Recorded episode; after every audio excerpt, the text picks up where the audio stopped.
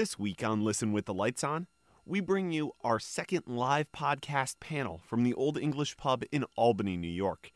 We talk local legends and lore with the original Albany Ghost Tour and even ask the audience for some of their own stories.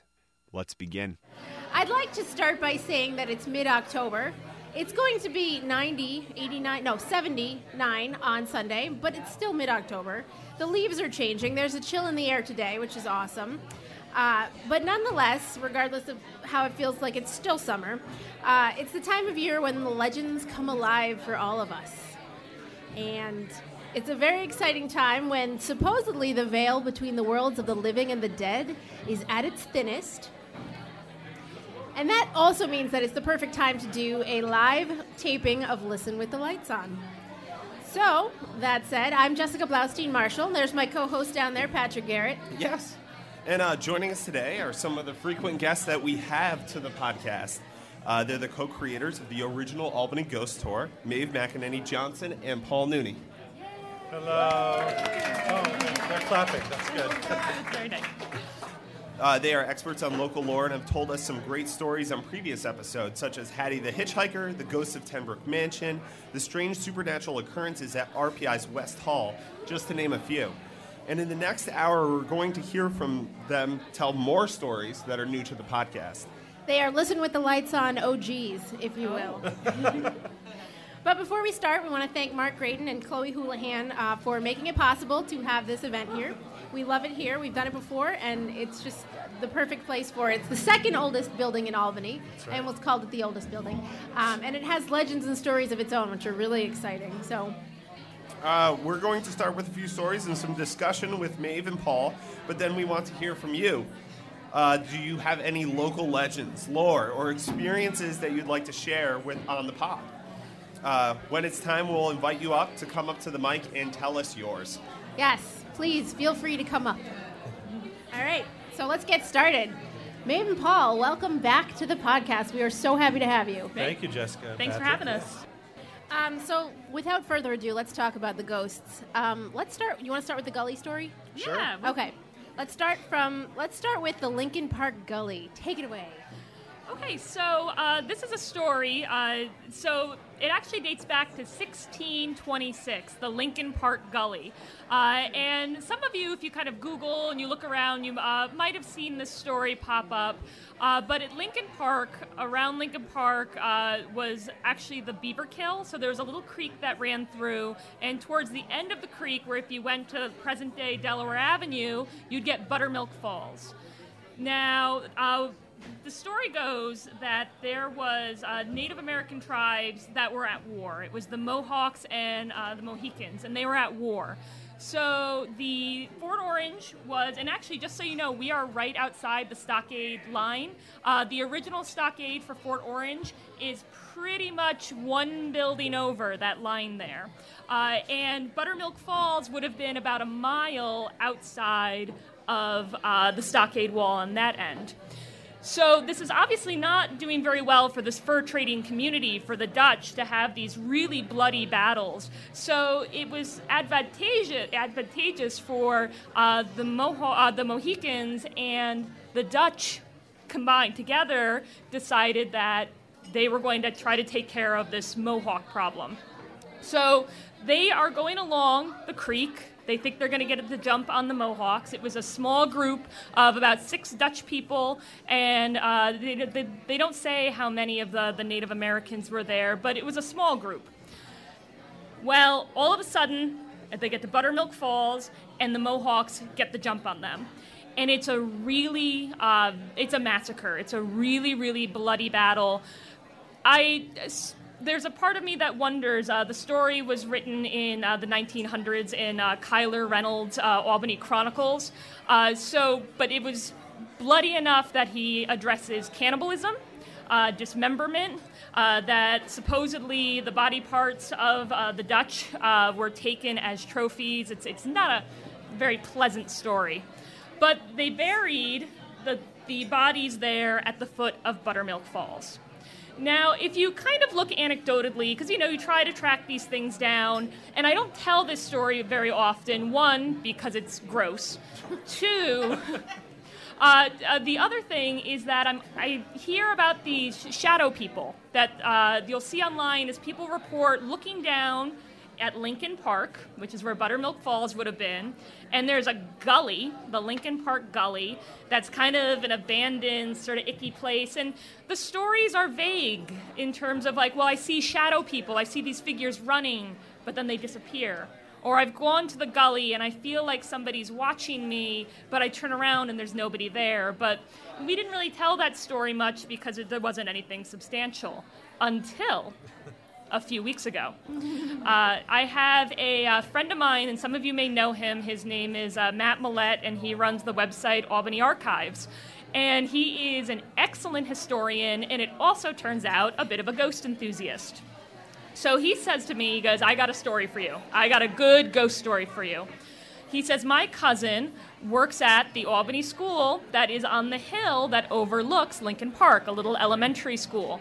And he goes, Yeah, he goes, she says, uh, That's haunted. That's a haunted building. And he's thinking, That was built in 1952. Like, what's, there's nothing there. No way. She goes, Oh, no, no, no, no. It actually first happened to her friend. Uh, it was another teacher. And when she was there and she'd close up her classroom, and it didn't matter if it was in the daytime or in the nighttime, but a shadow person would appear. A tall man, striking figure. He didn't feel intimidating, he didn't seem threatening, but she didn't really like it. She just sort of ignored him. And that figure would periodically visit her in the classroom. Well, that teacher left, and Matt's cousin, sure enough, she's in her classroom, and who should appear but the Shadow Man. And the, she is less tolerant of the Shadow Man than her coworker. And the Shadow Man came to her a few more times, and she finally turns to him and says, I'm not her. She doesn't work here anymore. You know, please leave me alone. And she said he did. She didn't see the Shadow Man again, but she did some investigation, and the custodians have reported that they have also seen this tall, shadowy figure walking at night in the classrooms. Now, I don't know what it was because I desperately wanted, as Matt was telling me the story, to interrupt him, to ask for descriptions, all of this. But I something stopped me, and I let him tell the story uninter- uninterrupted from start to finish. That's a big deal for me. And so he says with this big, like, nerdy grin, because he's an historian, he goes, Buttermilk Falls, the massacre at Lincoln Park. And I went, Yep. So it's really interesting, and, and it's something that we're going to be looking into is all and we googled there's all these little anecdotal stories on message boards you know but i'm trying to find that lore that, that book. As you can see we have our books here that mentions the shadow people but right now it's all people like you who are coming and reporting this so it's sort of interesting. Yeah. Gives you chills. it does give you chills yeah. I did not know. I did not know what you were going, what story you were going to tell. I didn't know that that was part of it. that's our first time ever telling it so. That's really Yeah. exciting. Thank you for telling it. Yeah. Um, Debut. my question is, and you said that you don't tell it often because it's gross and you know cannibalism and all that stuff. Yeah. But like, if it was something that was so gruesome and so like uh, visceral, how come it hasn't been more told? You know, like how come and and more people haven't witnessed things? Because usually when something that horrible happens, there there tends to be a bigger impression. Is that fair to say? It, it true, but it, it actually, if you've ever been to, and not, I, I haven't been there, but I've seen pictures of the actual site itself, mm-hmm. and it's kind of secluded. It's you know you have if you've been to Lincoln Park in Albany, it's a large. There's a playing field, there's a swimming pool, and then this area of the park is supposed to be tucked away in like a back corner, so it's not a place that people go all the time. So I, I'm, I'm assuming it, if it was a more mainstream part of the park, it might be something that you would, because like you say, it's a, it was a very traumatic event that happened there, and usually, and that's one of the things that can trigger ghost sightings is, is traumatic events. So Indeed. it could just be that people are in, not in the right place to actually see it. So Yeah. It's also a tricky story too because how much of it was fueled by racism, right? That's the Ah, other yes. thing too that, that I always find it very tricky as well is how much of it uh, were people, you know, using Native people um, and, and demonizing them. So it's a really uh, it's it's a tricky story, I think, Yep. to, to unpack. Yeah. Yeah. Well, Buttermilk Fall, Falls sounds so idyllic, doesn't it? It does, Well, it- and, it, and it, it was apparently that Yeah. the beaver it, it actually looked like buttermilk from what well, I've read. and from what I understand, it, it, that part of that in more recent times, I thought that. Correct me if I'm wrong here, babe. That got that nickname because of all the breweries that used to dump the beer into the into the Well- into the stream. Seriously, that was the brewery district. Eventually, that happened. Yeah. Yes. yeah. uh, that the Hinckel Brewery, which uh, if my Center Square friends may know, it's now as apartments. Uh, that the Hinckel Brewery would dump the suds and things uh, into what they would call Beaver Park before it became Lincoln Park. Now, the concept of the shadow person or the shadow people that comes up a lot in legends and lore. Uh, you know, where else have you encountered that? Have you encountered that in other stories? We've heard of those at the, the people that we work with, the Tri City New York Paranormal Society. Um, they have their base of operations at Ten Broeck Mansion, and they've reported here seeing shadow people at the mansion, uh, both in the gardens in the backyard. Um, Gary, who's the, the leader of the group, said he was sitting out during an investigation one night in the back gardens, and um, he was there with a, one of his fellow investigators, and they were sitting there, and they he saw a shadow figure move through the other side of the garden, and both of them kind of had this reaction. If I remember this story correctly, both of them had this reaction that they looked at each other and they both said, did, did you just did you just see that? Because like they didn't want to believe that they just saw a shadow figure walking outside Mm-hmm. It was a trick through of the, the backyard. I- exactly, and then they said, but they both did. Oh yeah, we both did see that. So, uh, and and he told another shadow figure story recently. Where were they? At the palace, right? So uh, the Palace Theater, uh, that's the Palace Theater is an, uh, an interesting theater. It's you know 1930s. It was an old movie house, and this is another you know these urban legends where where's the documentation? The only thing we've ever heard that could have happened in the Palace Theater that somebody and a lot of times the story is a child fell over the edge, which I have never seen any documentation. I don't know if that's just a story that's passed on. So people always want the palace to be haunted, and I just sort of said, sorry, you know, I, I don't have a story there. But we just, uh, with the palace cooperation, of course, Tri City New York Paranormal Society uh, did go in and investigate the Palace Theater. They're going to be doing a private event. And you can go on their Facebook page. The only thing we've seen so far, so maybe by the time this airs, we might get more reveals, is just like, oh my gosh, shadow people, orbs. All they said it's very haunted, so we'll see. But there was this really sort of um, haunting image. I don't know about haunted, but uh, I went with them to sort of case the joint, I guess, before the investigation. And we went up to the balcony, and behind the balcony, uh, it's just basically where the old projector was when they show movies. Uh, and it's there's another. It's a strange uh, space, I'll admit that, but mostly industrial. And along the walls are handprints. These just very faded, very light handprints in this very narrow hallway. Now, what it is, is dirt.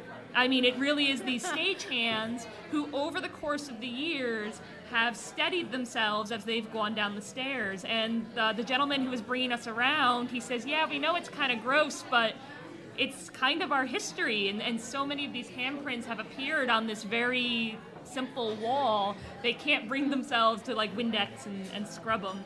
But at the same time, they were they look like ghost handprints. They're very eerie and very strange. Well, that actually brings up a good segue into theater ghosts. Yes. We're actually, uh, our podcast, we're actually looking into different theaters around the area and you know Yeah. finding about all their legends and i mean theaters are places where a lot of drama happens whether it's forced drama or real drama you know whether it's like you know an actress who's kind of a diva or you know something happens on stage that's very you know emotional Well, if there's any theater people here, they would know that a lot of people are suspicious. they're, they're Superstitious, right? superstitious. Yeah. They're they don't. There's a lot of things you have to do in order to make sure the production goes through fully. Yeah, theaters are very good at confluences of that superstition and that drama, and, and where the twain shall meet creates some really interesting stories from theaters. And I know we've investigated, and you've investigated one particular one. You want to talk about uh, Cohoes Music Hall? Can I can do Co- all right. Uh, so Cohoes Music Hall is, although I do have some representation from Cap Rep, but maybe we can battle this out. But from what I know, well, We have no yeah. we have no particular allegiances. We have no allegiances, but as it stands right now, Cohoes Music Hall uh, might be the most haunted theater in Albany. Um, yeah, it's definitely. And these theater people keep to the very much to the old traditions. Uh, but the spirit that's said to inhabit uh, inhabit there is Ava Tanguay. Do I say it? Yep. I believe so, yeah. A- Ava how I Tanguay. Yeah. And uh, she was this fantastic, over the top vaudevillian actress who was obsessed with immortality. Uh, so she would do these, She was in. She'd be in Cohoes and she would do. In the paper, you'd see these over the top things, over the top affairs, and you would find out that really she was the one leaking these stories to the newspaper because she did not want to disappear into obscurity. Uh, unfortunately, uh, I understand that her she did unfortunately die in poverty, but it seems that she was a little reluctant to take that final bow because Cohoes Music Hall considers her their resident spirit. And they take it very, very seriously. Uh, you have to leave a rose before every performance, maybe even a little chocolate, a little treat for her. And there are multiple reports of theaters uh, or com- theater companies not adhering to that, and things will go wrong. Things will go absolutely wrong if you don't honor Ava. Uh, they and they, they keep to some of those classic traditions, such as a ghost light. I don't know if you want Yep. to. Oh, the ghost light is um, pretty much every theater on earth. I'd be willing to bet has this tradition of um, we talked to a- Proctor's as well. They have a ghost light. Proctor's, Ghost. Cap Rep Cap probably has one. Um, even I, I work at RPI, and the RPI Playhouse has one that they keep on stage. Um, but it's the idea of keeping a light on even when the theater is closed. To and there's a lot of versions of why they do this, but it's to, to appease the spirits who are there at night. You know, the spirits may not come out during the day when there's a show or whatnot, but when the audience goes home and the workers go home, the theaters come, or the spirits come out to play in the theater, and they keep a light on for them. Um, Because the theater is always alive, right? that's right, literally, yeah. And- And and and um, you, you brought up Proctor's. Actually, there's some really really good ghost stories that come out of Proctor's Theater in Schenectady. Yes. There's a and, and I like that a lot. Some of theirs are based in animals. They actually believe that they have a dog that haunts the theater, um, and they said that they've actually had situations where, um, in the middle of a show, patrons who are watching the show will storm to the back of the theater and go to an usher. How dare you let that person in there with their dog? And they come down to the thing. There's what are you talking about? There's no dog here. Um, so they actually believe they have a dog that haunts the theater, um, and I believe there's a lion. There's a too. lion. There's a lion that was believed to, and if I remember this story correctly, I know I keep saying that, but sorry, um, but it was a lion that was in a show back, you know, probably in the 1920s or 1930s, and it had escaped during the show, and they had to to shoot it, and now that lion haunts the theater. Yes. And they believe, and there's the, the- my favorite story though out of Proctor's is that um, there's a chair somewhere in the building. I believe it's in storage in the basement. They said that belonged to F.F. Proctor, who is the, the, the namesake of the theater and the, the builder, and that chair will not collect dust. So it sits down there, and this, and, you know, and it doesn't collect dust. And there's nothing they, no matter what they do, Everything else. Everything else does, yeah. And and they actually have his old apartment still sealed off in the upstairs part of the theater.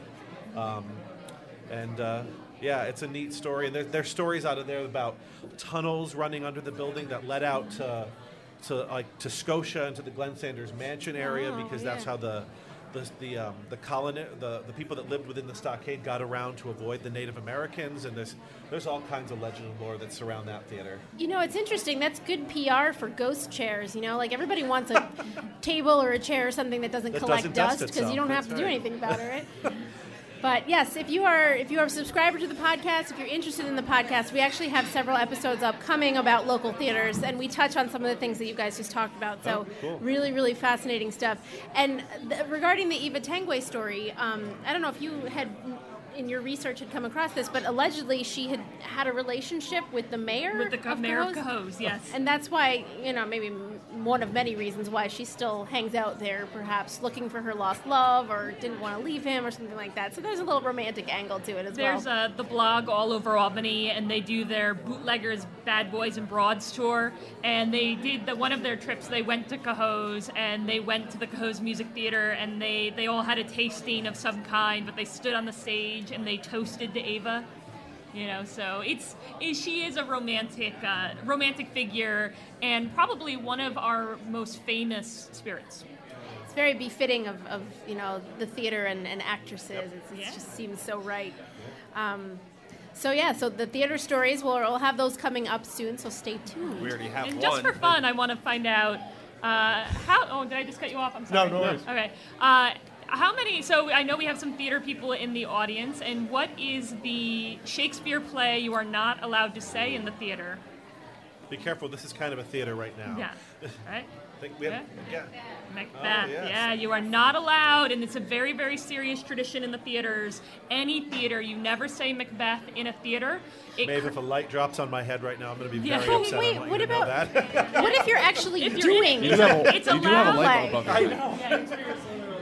Yeah, it, it's allowed if you're in the show. Okay. Uh, Because but I'm pretty sure they say that name they say they a say it million lot. times. Yeah. The Scottish play, but, though, you say but if it's you're thought not that the one, witch yeah. incan- incantations uh, that Shakespeare took real ones and he cursed the play. And if you do it, depending on your theater's tradition, you can lift the curse. Uh, you're thrown out of the theater. It, depending again, you either have to spit, swear, or recite a line from Shakespeare. Uh, some really brutal theater companies I know make you run around the whole theater like three times before you're invited back in. Um, so Interesting. I just Maeve, thought- have, Maeve, have you ever said um, Macbeth in a theater? sure have. And what happened? Uh, a light fell and almost cracked open my friend's head. Um, so I, that's one that I don't I don't subscribe Hence why to. I'm petrified Don't mess around right now. with that. yeah, don't mess around with it. Yeah. I was just gonna say, I thought you would just keep trying to wash your hands for like way too long. The line, the Shakespeare line that I always go to is, "I bite my thumb, but not at thee, sir." so if you're ever in that situation, just say That's that. the line. Just Yeah, remember out that with that line. line. Yes. Um, so there's a couple more stories that you have Yes. up your sleeves. You want to share with us? Sure. Um, one of my one of my one of the oldest stories I think that we tell is, is rooted right here in downtown Albany, um, and it's the story of Boz the baker. Uh, it dates back to 1655, um, and Boz was a Dutch baker. His his real name was oh boy, I think it's Jorik van Vol- Pe- Volkart Jan Peter- van Petersen Van- van Amsterdam. Yeah. That's pretty much the most Dutch name you can have. Um, and his bakery was on Maiden Lane, which, if you're familiar with downtown Albany, we're on Broadway here. If you followed Broadway uh, south for about four blocks, Maiden Lane would be on the right hand side. Um, and Boz was famous for his St. Nicholas Day cookies. Um, St. Nicholas Day was, for all intents and purposes, the, pr- the predecessor to Christmas. It was the Dutch holiday where St. Nicholas brought toys to all the good boys and girls. Um, I shouldn't say predecessor. It's still a holiday in the, in the Netherlands, I believe. So It's December so- 6th, right? December sixth, correct. Um, so Boz had his bakery on on uh, Maiden Lane, and one day a old woman came into the bakery and walked up to the counter and said, and I'm going to attempt to do my best witch impression here. Says, "Boz, I would like a baker's dozen of your St. Nicholas Day cookies." And the thing was, in 1655, Boz had never heard of the term a baker's dozen because it didn't exist. So he said, what you know what are you talking about? He probably said it in some other terms but he, he was confused and she said I, I want a baker's dozen of your st nicholas day cookies. And he, he again expressed that he didn't know what she was talking about. Um, so he, he, she said oh, so he, he gave her a dozen cookies 12 cookies and she said if you cannot give me a baker's dozen then i put a curse on your bakery so you know boz took it in stride and passed it off as just an old crazy woman that was coming into his bakery. Well, 1655 and 1656 was not the best year for Boz and his bakery. Um, his oven exploded. The women that he had hired to help make the cookies all developed boils on their hand. And there was a, what was the third thing that happened? A rat infestation. A rat infestation. Yes. So That is unfortunate. it was unfortunate. So Boz, needless to say, was very frustrated. His business was going down the tubes because his oven, you know, his oven wasn't working. So he um, got down on his knees and he prayed to Saint Saint uh, Saint Nicholas and said, "Saint Nicholas, what do I do? How can I how can I break this curse?" And I'll pose it to you. What do you think he told her to do? Give her an extra cookie. That's right. He Saint Nicholas spoke to him and said, "Give her an extra cookie." So soon after that, the woman reappeared and said, and once again said, "Boz, I would like a baker's dozen of your Saint Nicholas Day cookies." And this time he counted them out: one, two, three, four, five, six, seven, eight, nine, 10, 11, 12, 13. She said, "Thank you." She walked out, and business went back to normal. And that not only was a ghost story, but it is the what we believe is the origins of why a baker's dozen is 13 and not 12, and it stems from Boz's vision at his bakery on Maiden Lane. Interesting. Right here. And now I'm hungry for a cookie. I'm I know, right? I'm I was thinking about whoever whoever gave the right answer to your question would get a cookie, so you get a cookie. That's right. a theoretical cookie. really, she course. just wanted a free cookie. It was like, you know, buy 12 get one free. Now, historically, you know, and I haven't done much research on this end, but this is just something that I've heard. Um, the baker's dozen may have also originated from a governor who was interested in reaping more tax benefits. Is that There's sort of also semi-accurate? If, you go on the, the very academic Wikipedia.org, uh, very Boring. exclusive, yeah.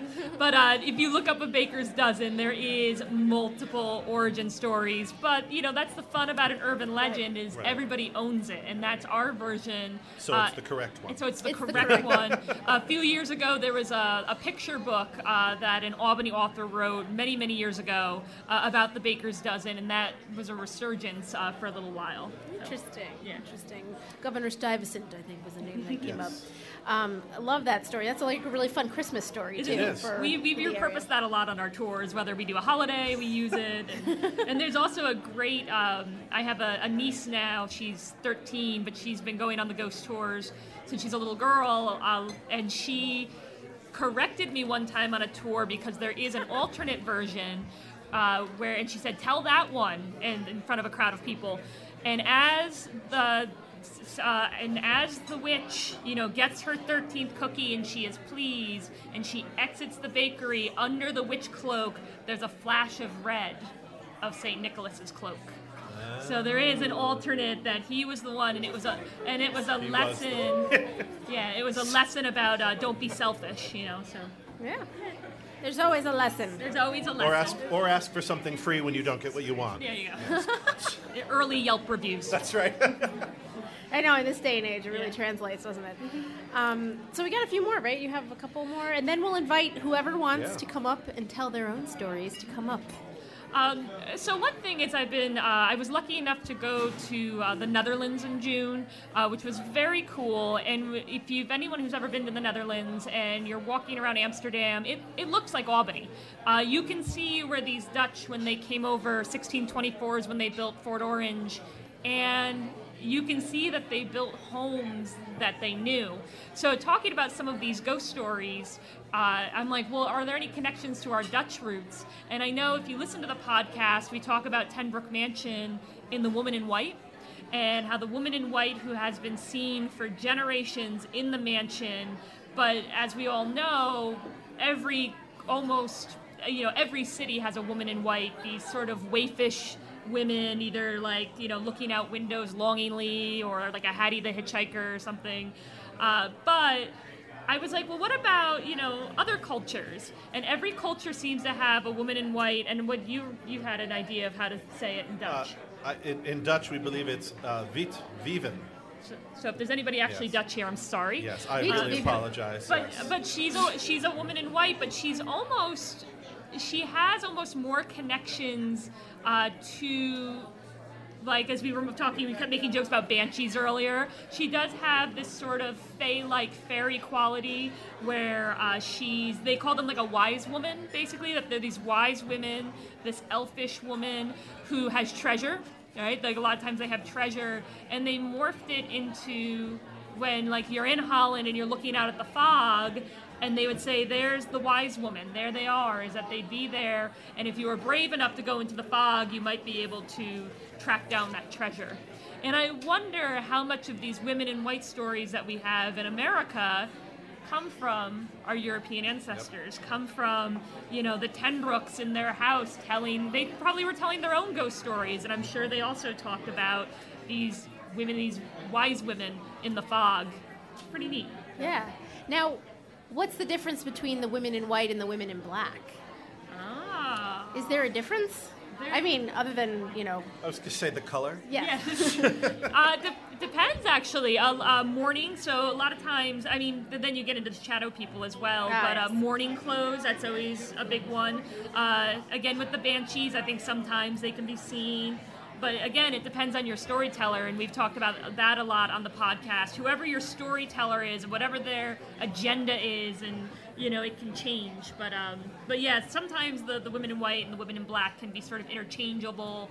But what I've seen, usually the woman in black is like near a mourning coach or following a funeral procession or something like And that. was- or in a gonna s- theater. Or, in, or I was going to say it could even be a, a good versus evil thing.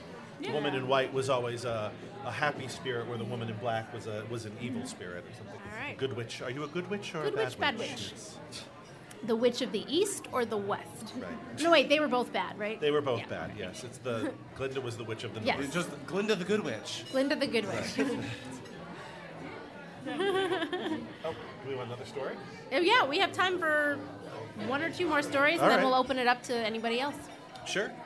Um, all right, I'll t- I like that. This is another one of my favorite. This is a local story that um, is kind of a, a legend and lore, but it actually doesn't. It's a local story because it has local roots or local connections, but the actual story takes place in Scotland, uh, and it dates back to 1758, um, where um, there was a gentleman by the name of Duncan Campbell, Major Duncan Campbell, and. Maeve, I'm going to ask for your help a little bit on this story. Do you remember where in Scotland this was? Uh, no, Highlands of Scotland. Highlands of Scotland. The Highlands of Okay. Scotland. Um, and one Getting night, Outlander, visions of Outlander. If you're thinking Outlander, that's absolutely right. Yeah. yeah. so um, Duncan Campbell was at home one night uh, in his in his home. It was uh, from what. Uh, this is again another one of those ghost story things. It, it, I think it always starts. It was a dark and stormy night. So it was a gloomy night. He was sitting at home, um, and I, I don't want to do this on the table because I don't want to shake the microphone. There we go. People downstairs are like, "What's going on upstairs?" Um, and he heard a knock on the door. It's a ghost. And he heard a knock on the door, and when he went to answer the door, there was a man at the door, very frantic, covered in blood, and he, he said, um, Please, sir, please, you need to give me shelter, you need to give me sanctuary. I just killed a man in a bar fight. So Duncan, really, really not knowing what to do, but being a, a compassionate person, decided to, to take the man in, to give him shelter. Am I telling this right so far? Okay, good. um, and so the, he, he put the man up in a room, and I believe it was in the basement of his home. He put the man up in a room um, and then went back to, to what he was doing. Several minutes later, he heard another knock on the door. And at that point, he went back to the door, and at the door was a policeman. And the policeman said, Duncan, we have some, some very sad news to report to you. Your brother, Donald. your brother Donald, was just killed in a bar fight. Oh. So at that point, Duncan's blood ran cold because he realized that he was now harboring his own brother's killer in his house. When Duncan went to confront the man, the man was gone. That night, Duncan was asleep in bed, obviously riddled with grief of, as to what he had done. He let, meaning he let his brother's killer escape. And when he woke up in the middle of the night, there was a vision at the foot of his bed, and it was his brother, Donald. And Donald um, said to him, Duncan, you must avenge my killing.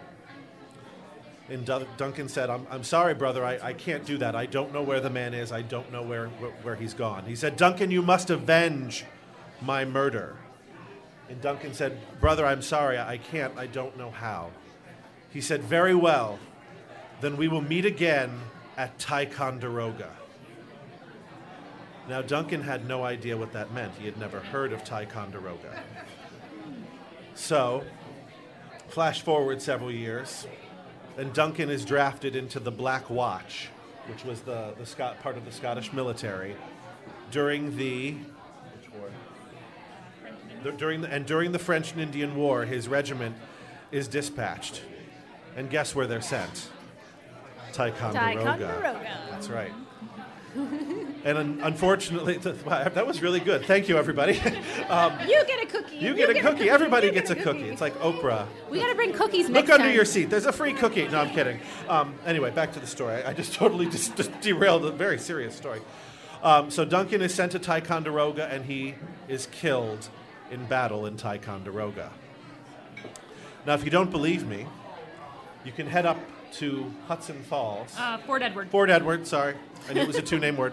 You can head up to Fort Edward and go into Union Cemetery, which is somewhere near the downtown area of Fort Edward, and you will find the grave of Duncan Campbell, whose demise was met years before by his brother after he refused to avenge his killer. And the interesting thing is that story was made popular by Robert Louis Stevenson. Uh, he was the one who, who popularized that in, into America. Yeah.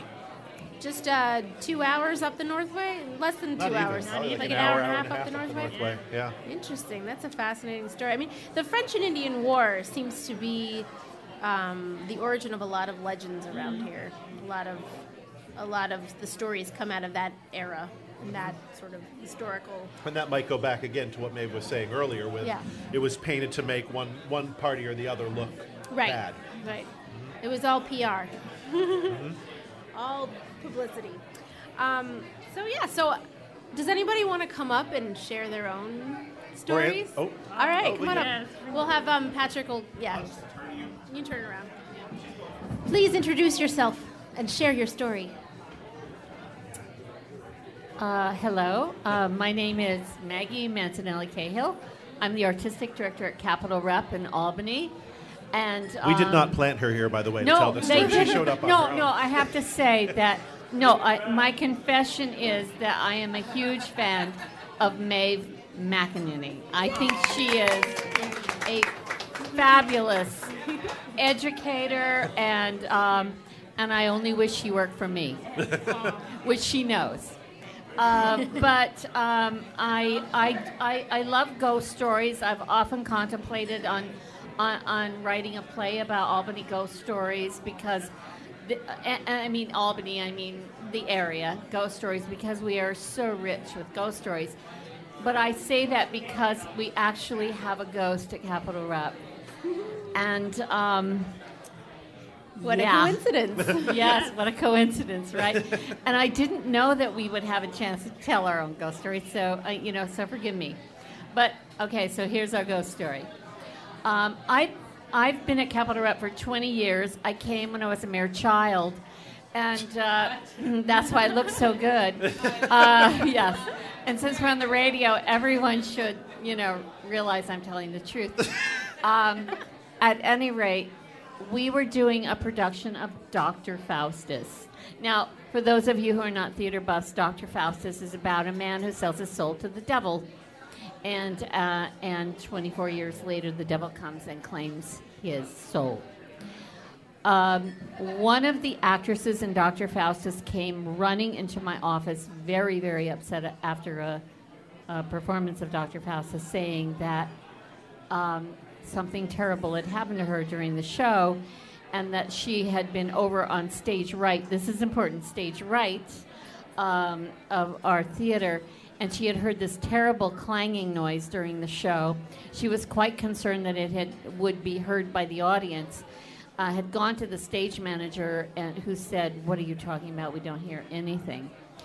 She then went back to stage right, where she said that a man, she estimated he was six foot three, um, came and stood next to her. And she described this man very specifically to me in a way that I decided I would not reveal ever to anyone. Because it was so specific, I thought, she's either crazy or that was a ghost. either of those propositions is very possible. We're dealing with actors, okay? so I just filed that away. Now, flash forward three years later, Larry Linville was playing the part of Ebenezer Scrooge. Now, Larry Linville, many of you may know because he played Colonel, uh, no, Major, Major, what's his name? Major Burns. Thank you. On uh, MASH. And, um, and Larry Linville was no fool. He, he was an awesome human being, but he was no fool. And he came running to my office very much like the actress and said he had had quite an experience on stage left. That while he was waiting to make an entrance as Ebenezer, he thought that a cast member was, was next to him. And uh, he described him as a six foot three male and then he described what he was wearing, and it was exactly like the actress from two and a half years earlier. And he said, and I realized when I turned that it was not a person, but it was what what some some kind of like you describe a shadow person. It, but that but it was very distinct, and the costuming of the person, what what the person was wearing, was very distinctive. And so I, I calmed Larry down and said, okay, thank you, Larry. It's not a problem. Larry died, in fact, the next year, and um, he, he's just one of those uh, people that I dearly love. He's very close to my heart. So, anyway, I, uh, you know, Capital Reps has financial issues. and uh, I used to be writing grants very late at night at Capital Rep. I'm trying to make this story short by saying that I was often at Capital Rep after midnight writing grants alone. And one night I was, it was 2 o'clock in the morning, I remember this very well, and I heard this in amazingly loud clanging from, yeah, stage right. Oh. And I, in my, in my concentrated state, I just said, what is our electrician doing clanging pipes over on stage right? Uh, so I went into the theater where we did not have a ghost light, and that was a oh. problem. Oh. Yeah, okay. and I I just found myself on the stage, like groping in the dark, going over to stage right, and this noise was not subtle. This was loud clanging. And by the way, we don't have any pipes over on stage, right? For those of you who are asking, oh, Maggie, it was probably those old pipes at Capitol Rep. No, there aren't any. There's nothing over there. But I thought our electrician was over in the electrics room clanging something. And then I went, but our electrician isn't here. It's 2 a.m. I'm alone. I need to get out of here. so I, I left the building. I was, I was very, very afraid. So, at any rate, uh, there were there were other uh, uh, uh, not sightings, but there were other feelings in our staff. It was rife enough that one of our staff members said, "Okay, enough. We're going to get a medium here. We're going to cleanse the place. We're going to find out what is at the root of the ghost." I had never revealed what both people told me how tall the ghost was and what the ghost was wearing, nor have I revealed it to you. Um, so what happened was we hired this medium and and everybody paid the medium and I was very skeptical. I was like, yeah, this guy's gonna come and he's gonna do the sage bid around the stage and you know at any rate, of course, the guy came and he seemed very normal and very nice and we all sat in a circle on our stage there were 22 people there. And suddenly he goes, Ma'am, what is your name? And I said, uh, uh, Me? And he goes, Yes, because there's a figure in front of you that wants to communicate with you. And I said, That's, that's not true. and he said, Well, all right, but I there is a figure, and the figure wants you to know some things. One, this is a happy place. And before it was a theater, it was a, a place where there were children on Sundays. And he taught children, and he wants you to know this. Well, P.S. It turns out that where Capitol Rep now is, there was a Dutch church, by the way. And I said, yeah, yeah, yeah, yeah, yeah. Maybe he looked it up. You know, who knows, right? And I'm like, uh huh, uh huh, uh huh. And then he said to me, the figure wants you to know that he's friendly, that he would like you to put a light on in the theater. And I said, yeah, okay. And he goes, the figure is six foot three. The figure is dressed in a long frock coat with a wide brimmed black hat. That description, ladies and gentlemen, was exactly what was described to me by our actress and two and a half years later by Larry Linville.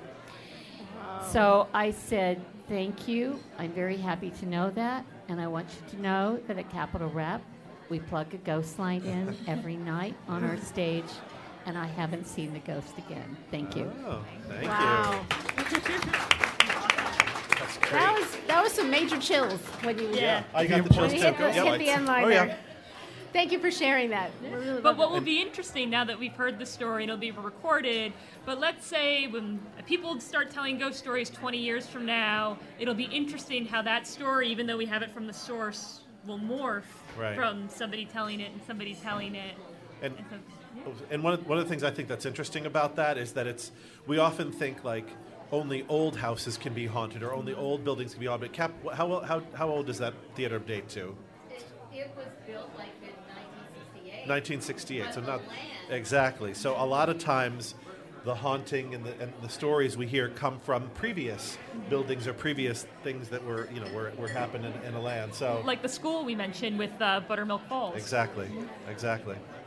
And then, but then you also get the flip side of that in some stories where things have been demolished and the activity seems to have disappeared. There's, Yep. there's, it's not. A, there's no hard and fast rules. I don't Right. think. There- no, it, I mean they say spirits will go where they're Yeah. where they want to go. It's not like they don't have walls to confine them.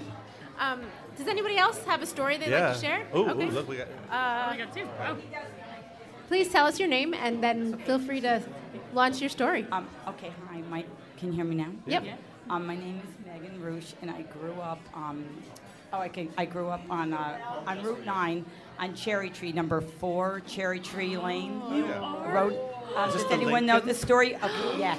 Oh. So I am the sorry. person. By the way, I got really this is excited like there. this is like paranormal celebrity. Yes. You use my loud voice. Oh like yeah. Yes, there go. please. There you go. Oh boy. Oh, my friends are in the corner. They're like, tone it down. Okay, so really quickly, like I said, this could go on and on, but the short version is um, um, in Ford's Theater when Lincoln got shot, um, Henry um, R. Rathbone and Clara Harris were in Ford's Theater, and when Lincoln got shot, some of Lincoln's um, blood got on Clara Harris's dress story short, she gets in, you know, back then it was horse and buggy. So they're traveling through um, Albany, and it was called Loudon Cottage at the time, the house I grew up in. It was called Loudon Cottage. And she was traveling through, and she stayed there and left the dress with the blood, and it got bricked up when they moved it from Route 9. They moved it up the hill a little bit, and um, it got bricked up, the, the dress with the blood, Claire Harris's dress, and supposedly the ghost of Lincoln and Claire Harris are in the house. Now, I personally experienced a few things. When we first moved in, I was really um, young. I was only like seven or eight when we moved in the house. And my mom said that a table kind of slid across the room, and the rocking chair was the silhouette of Lincoln, you know, with the top hat, and she could see the beard, and it just kind of showed up and then disappeared. Um, and then my sister um, jumped out the third window because she said that she was kind of sleepwalking, but she said that someone told her to come outside in the backyard. So she got up, and the windows in this house didn't have any screens. It's those old.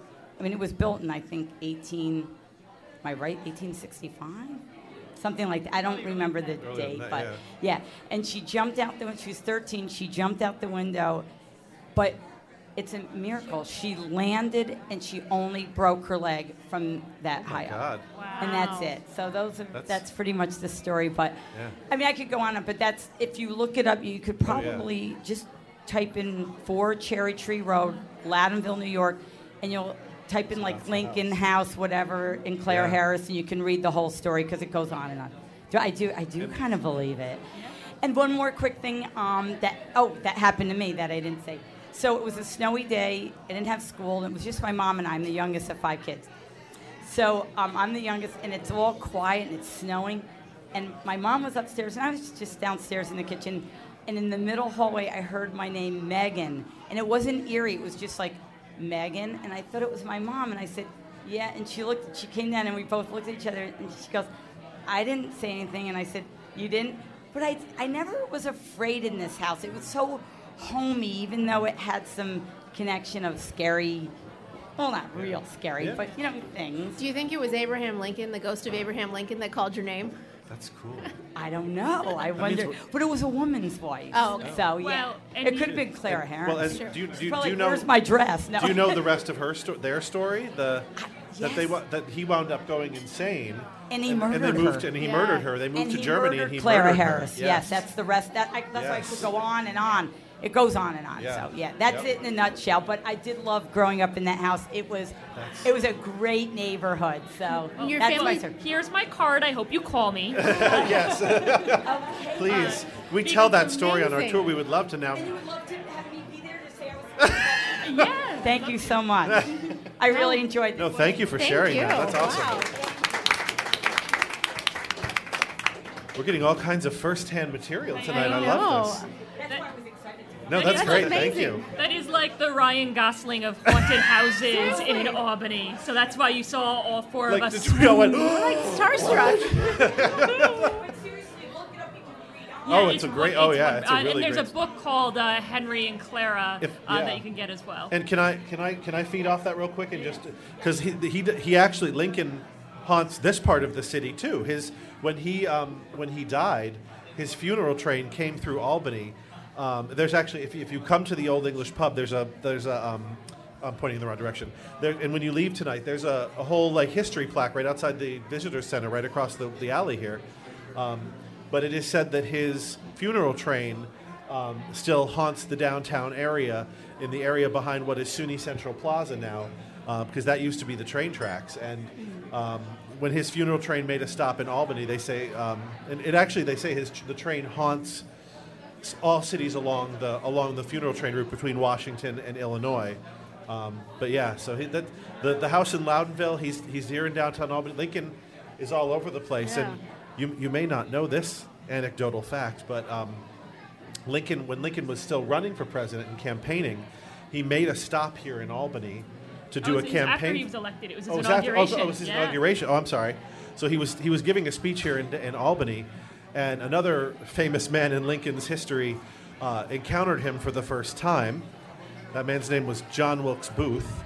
He was in Albany doing a play, and he came to the the um, the rally, I guess you could say.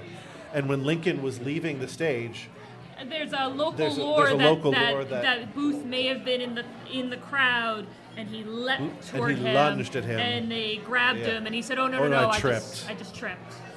So. but the lo- the lore is that this Albany was the first time Booth and Lincoln ever had an encounter. So That's chill inducing. Yes, it it really is. is. I also want to shamelessly plug our own podcast because we, we have covered uh, the Loudon Cottage, one of our very first episodes. Yeah, it we, was we one of our talked all about yeah. that, and I, I love that we have now your Celebrity, account of yes. it. Comes full circle. will you sign will you sign this for me? yeah, right?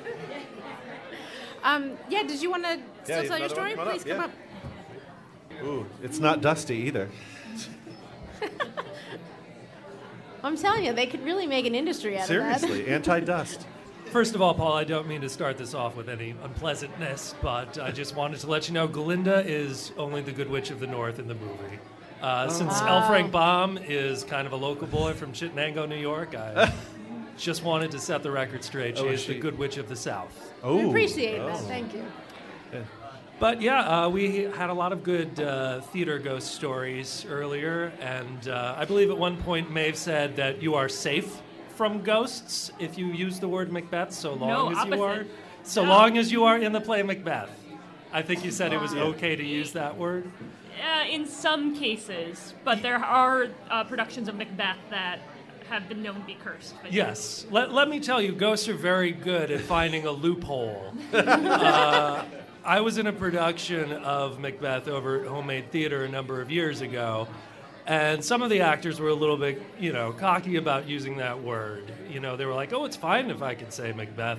I'm in Macbeth. I can say Macbeth all I want. Macbeth, Macbeth, really, Macbeth." we're really Yeah, no, no, using you that can word only a be on lot tonight, and. I'm still sitting under a light. How much Shakespeare fan. do you have to recite if you said it that many times? Uh, well, Shakespeare, you know, he, he didn't really write for the edit. He kind of repeated himself a lot. But this uh, guy was getting so involved in saying the word Macbeth that he threw his hand up and shattered this full length mirror standing right next to him. so, bravo to you, Ghost. You found a loophole and you brought the bad luck to us in a production. in one form or another because maybe it was the mirror, but that production was uh, stricken with woes. It was a lot of illnesses. The young Macduff was in a car accident. Everybody got, you know, speeding tickets. I mean, it's Avenue of the Pine, so that happens anyway. But uh, that is, uh, if you if you taunt the ghosts, they will find a way to come after you. They're they're not as tied up in the rules as we would like them to be. well, isn't isn't sort of one of the messages of Macbeth that pride is not a you know you better check your pride. yes. But what was your? I'm sorry. What was your name? Uh, my name is uh, Steve Hennel. Ah, great. Thank Yeah. you for sharing. Or just Steve. I don't know. You know what? You have my name. It's too late. It's too late. You can Facebook me. But the other, uh, the other story I have to say, I'm actually uh, president of a local community theater, and we perform out of the Masonic Temple, which is on uh, Corning Place. And that is, in fact, the oldest operational Masonic property in the United States.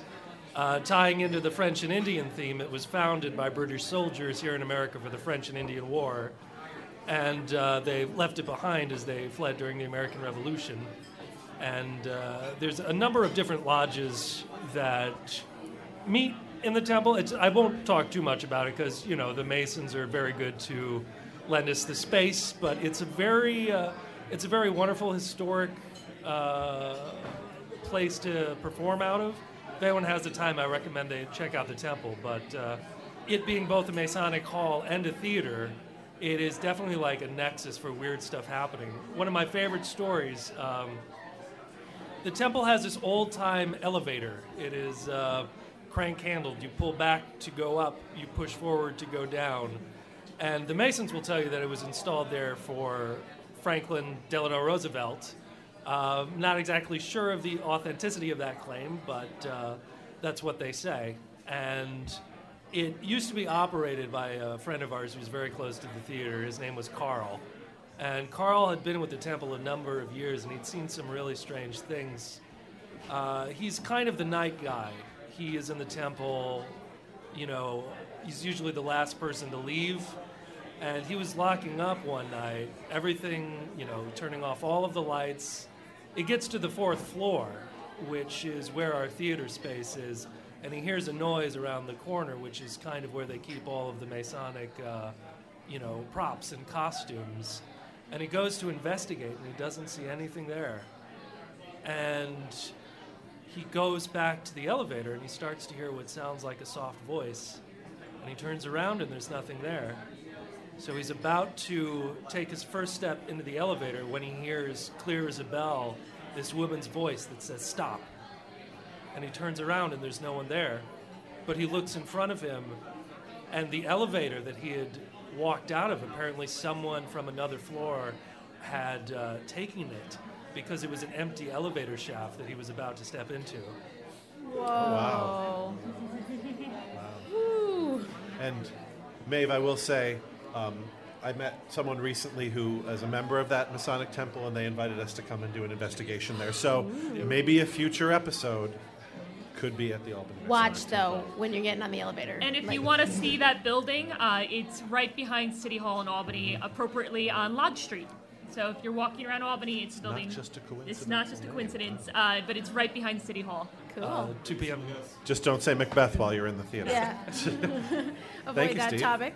Um, all right. Well, thank you so much. We got to wrap it up. So, uh, Patrick, take it away. All right, so ready for some generic podcast end Thank you for joining us this live taping of Listen with the Lights On. Also, we'd like to thank Paul Nooney and Maeve McEnany Johnson for joining us, as well as the Old English Pub for having us today. If you are not already subscribed to the podcast, uh, you can subscribe on iTunes, Stitcher, whatever your podcast app of choice is these days, because there's a lot of them. Um, you can also read more about each episode that we have on WAMCpodcasts.org. We have a little blurb and some pictures of the places that we go and we do, the people that we do interviews with. Um, so that's a really ex- a little extra if you're listening and we'll have a not practice driving. one soon. yes. So Um, if you want to hear more about the dog, Yes, or the lion, the lion, as well. Um, and you can also hear um, this taping as well there. Um, you can follow us on Twitter. We are Lights On Podcast. And you could also email us if you have any stories that you think of after the fact, or you know you, you have a question about the show at lightson at wamc.org. and if you have a story we haven't even heard of, none of us have heard of, we'd love to Yeah. look into it, investigate it a little bit if you have one. And if I can make a quick plug, we invite you to like the original Albany Ghost Tour on Facebook. Follow us for our latest events and Cool. Thank you again. Thank you. This is Thank great. you.